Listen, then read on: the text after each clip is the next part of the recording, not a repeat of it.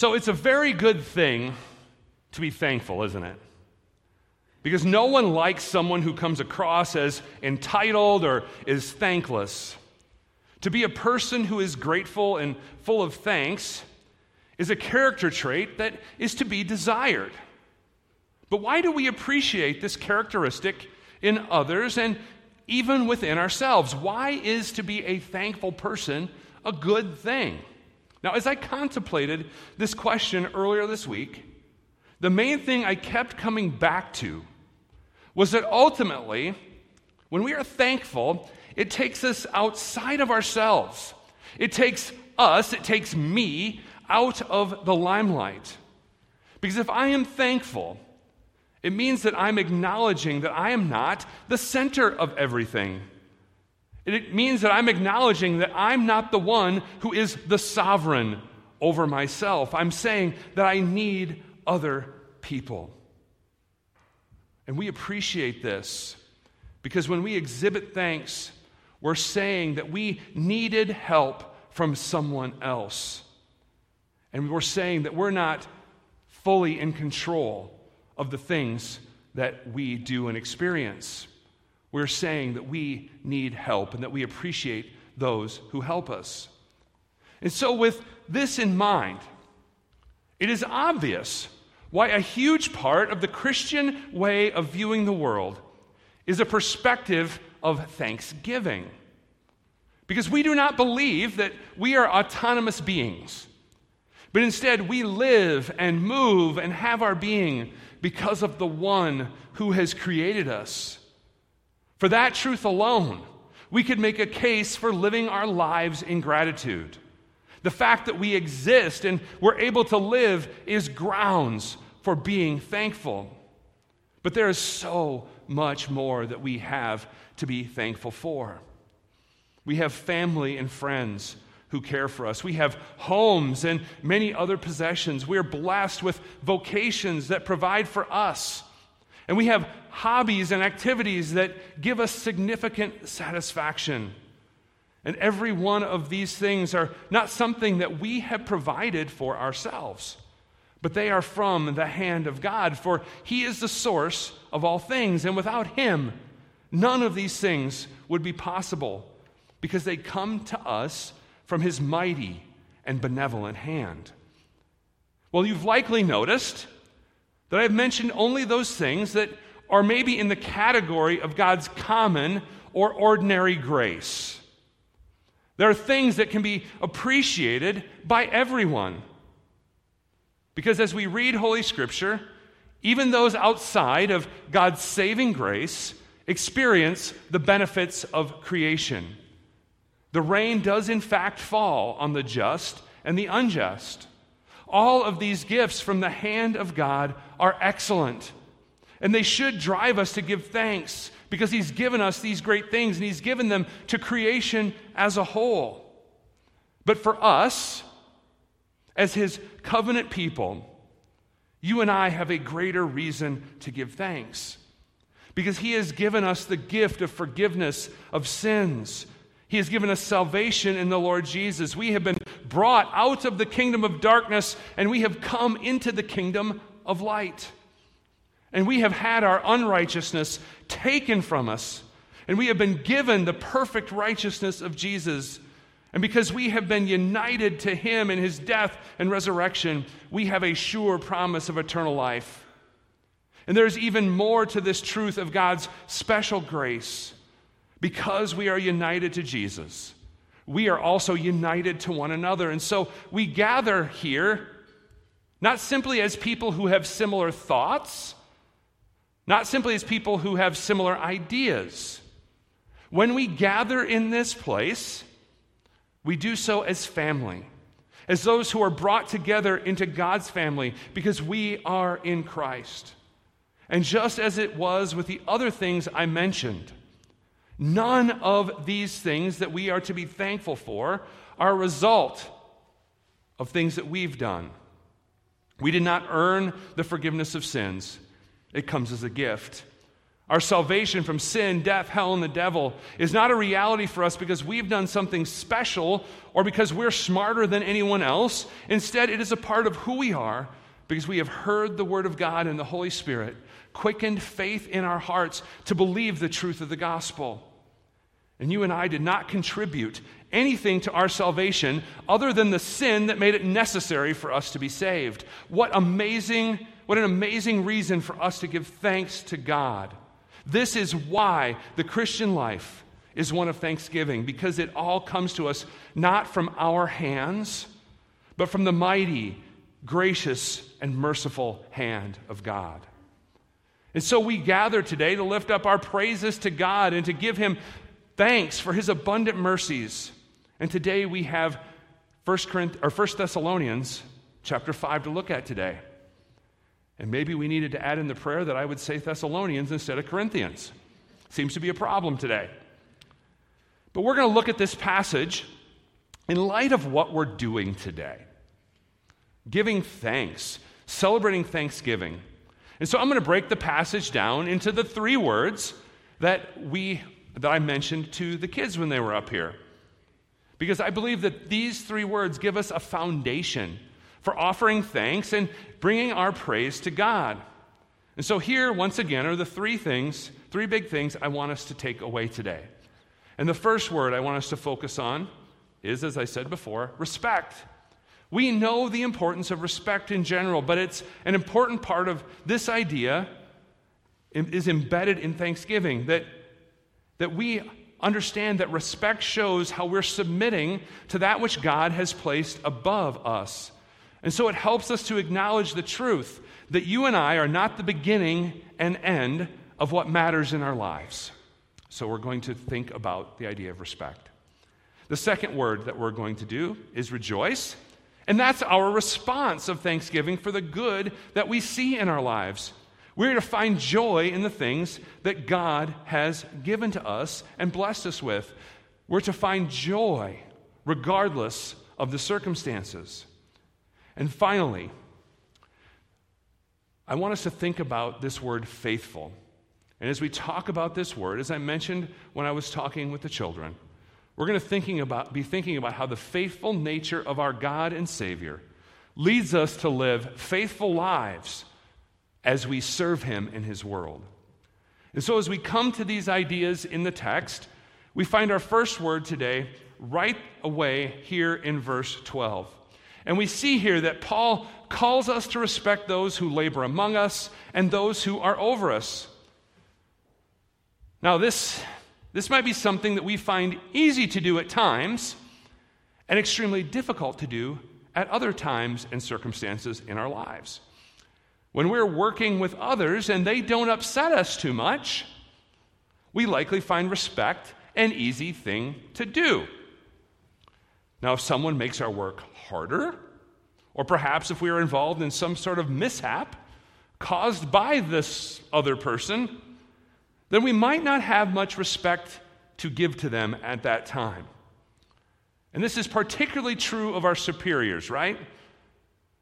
Nobody likes it when their boss doesn't know what's going on. But yet we're called to respect them. And as we think about what Paul is asking us to do, and as we think about the ideas in light of the full view of Scripture, what we understand is that we should respect all people because they are fellow image bearers of God. We respect others because God has made them and they have value because they are His creation. Now, of course, we can respect people for more things than for more than that because of what they do. We, we may have extra respect for people who treat us with respect, for example. But we must never forget that even those people that frustrate us from time to time, they are made in the image of God. And this applies very deeply to the idea that I was conveying as we started out today. I am not the beginning and end of the world. Life does not revolve around me. When we respect others, we are acknowledging this fact. We are realizing that God has placed them here in some way to bring glory to Himself, and He will continue to do so long after you and I are gone. and our respect of others says that we respect the authority and the sovereign rule that God has over all of his creation. Really, respect is acknowledging that God is wiser than you and I can ever hope to be. And as we think about the idea of respect in this passage even further, we see the result that can come from all of this peace. That's an important word in this passage. When we respect others, our interactions can be free from excessive conflict. And we see in the things that Paul lists here that this doesn't mean we just let everything slide, right? Paul isn't saying, ah, just let everything go, then it'll be peaceful. No. Even though he's saying there is to be peace, that doesn't mean we don't try to deal with issues that can come up. In other words, we can respect others, but still deal with things. We look at this, and Paul's list has the potential for some intera- interesting interactions, doesn't it? He says here, admonish the idle, or, yeah, the idle, I D L E. Admonish the idle. Have you ever done that? How does it go over with most people when you tell them that they should get to work and work harder? Is that popular? No, it's not. Uh, usually they'll tell you about the times where you were idle, right? So these things are not always easy. It also says to encourage the faint hearted. People who are discouraged often don't like to be encouraged, do they? But what, what does Paul say? He says to be patient with them all. And this is what Paul is calling us to do be patient and do good to one another. In other words, this is all about this idea of respect. And we've seen that respect is such an important part of our Christian walk because it acknowledges that God is in control, that He is the one who gives gifts, that He is the one who's over everything. And so this shows us how we can be thankful. And so we move on to the word rejoice, which is right there in the text once again as we look at verse 16 of chapter 5. Paul calls us to rejoice always and give thanks in all circumstances. Now, I came across a story this week that, that talks about all circumstances. And so I, I thought I'd share this short story with you today. Well, it turns out that two men were walking through a field one day when they spotted an enraged bull. Now, instantly, they, they darted towards the nearest fence, and the, the bull was coming at them. It was in hot pursuit, and it was soon apparent that they weren't going to make it to the other side of the fence. So, terrified, one of the men shouted to the other, Say a prayer, John. We're in for it. Well, he answered, I can't. I've never made a public prayer in my life. But you must, said his companion. That bull is catch, catching up with us. And so John replies, All right, I, I only know one prayer, and it's one my father used to repeat at the table. O Lord, for what we are about to receive, make us truly thankful.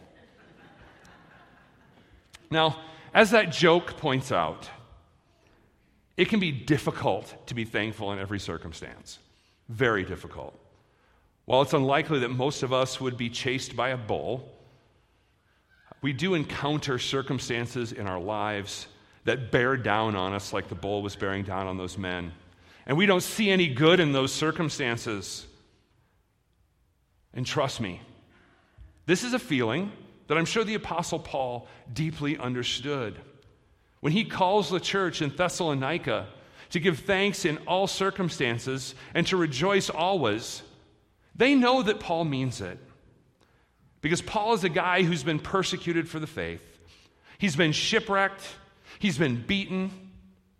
Yet Paul tells us to give thanks in all circumstances. And this is a hard thing to do. And it's a humbling thing when you find someone who is able to do that, isn't it? When you meet those people who are able to give thanks no matter what. Hearing someone in the midst of sickness still able to give praise to God and thank Him for His faithfulness is an amazing thing to witness. I've had conversations with people who are in prison who thank God that they got caught because they believe God used prison to save their lives and bring them to faith in Christ to save them from their sin and to save their souls. We give thanks in all circumstances Because we have a deep underlying conviction at the center of the Christian life, don't we? That conviction is that God works all things together for our good and His glory. And that is a difficult thing to believe at times. Circumstances are often hard, but it doesn't change the truth that our gracious and merciful God is at work to do His perfect will. And that's what Paul wants us to know. In the midst of the hard stuff, it's God's will for us, and that is tough. Yet, whose wisdom are we called to trust in? Our own or the infinite wisdom of God? My view of things is short sighted. God's view is infinitely wiser than ours. And it's because of this that we can work to give thanks in all things. And it's important that we bring this back to the gospel. Because you and I would never have conceived, we would never have come up with the idea that the execution of the sinless Son of God would bring about our salvation. Yet the God who is infinitely wise did this on our behalf to pay the punishment for our sin. And we receive eternal life because he rose again. The good news of the gospel calls us to not only be thankful for what God has done for us in Christ, but it also shows us that God is working all things together for the good of his people. And so, as we look at the end of this passage, that is really the point that we're going to get to here. That's the last word here that I want us to dwell with on this passage the idea of being faithful. And so, all of these attitudes that Paul is calling us to do, all of it's not on us. Paul isn't saying to you and I, do these things or else. Instead, what we see here is that they flow out of an understanding of who Jesus is and what he has done. And we also see, that, see this here when Paul says a blessing over the people reading this letter. Notice his benediction here. Who is the primary actor in what he is saying? It's God. It is God who is going to cause us to grow spiritually. Look at what it says here. And I want to help us appreciate it by pointing out what it does not say. After encouraging his readers to respect and rejoice, Paul doesn't say, Now you get to work and sanctify yourself, make yourselves holy. He doesn't say that if you don't do these things, then God is going to take away some of the stuff that you love. That isn't at all what Paul believes about how you and I become holy. Instead, he trusts that God Himself is going to sanctify you completely.